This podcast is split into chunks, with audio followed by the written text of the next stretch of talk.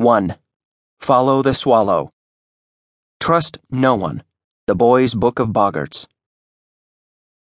Looking back, it was the phrase human sacrifice that tipped me off something was rotten in the state of Falstaff, Arizona. Don't you dare break a single one of those bottles, my cousin Clara hissed over her shoulder. I tightened my grip, and the enormous black satchel I was carrying, containing a couple of baby elephants and apparently glass bottles, ceased its horrified clanking.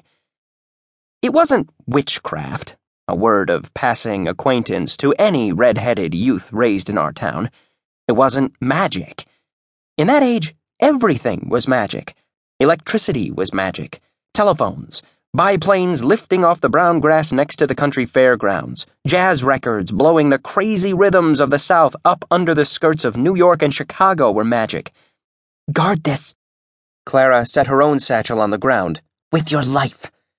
Cinema was magic, and of the many wizards of the silent screen, most magical of all was Beau Beauregard, war hero, vaudevillian, dancing heartthrob of Ali Baba's Arabian Nights and the even more popular Blood of Ali Baba. Beau Beauregard, who, as Clara and I crouched in the dark alley between a row of ash cans and the Falstaff Nine Pin Fellowship building, lay writhing in agony across the street at the Hollywood Grand Hotel, suffering from an advanced case of peritonitis close to death.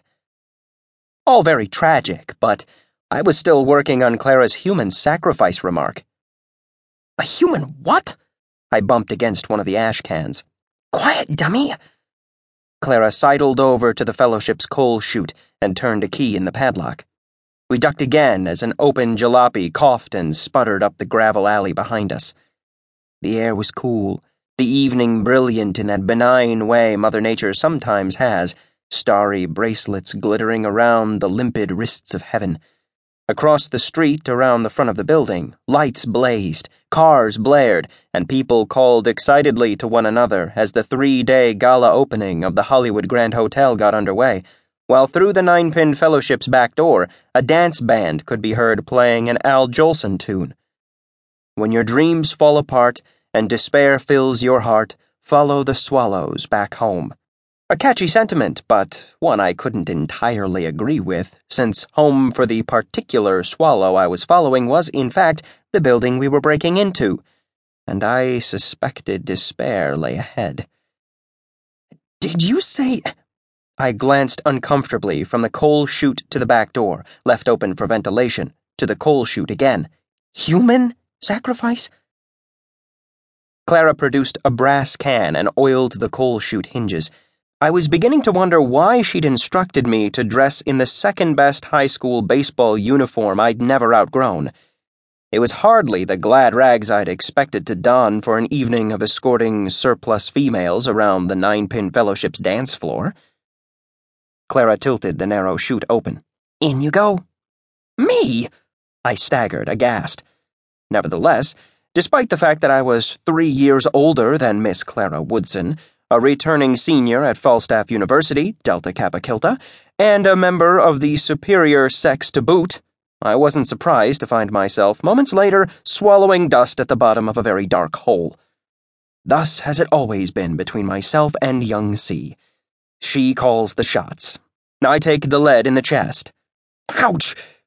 A lump of coal probably doesn't mind the six foot drop into a cellar, but my backside was complaining.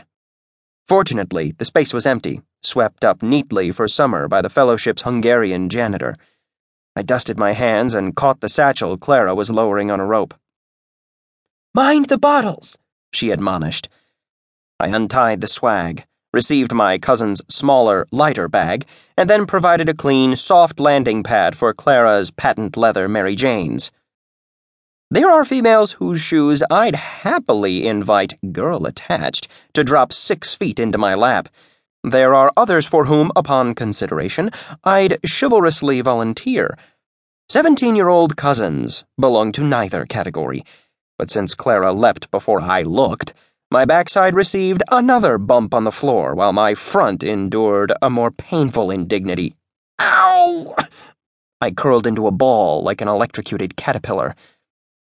Bernard Benjamin, Clara flicked a flashlight. Stop fooling around.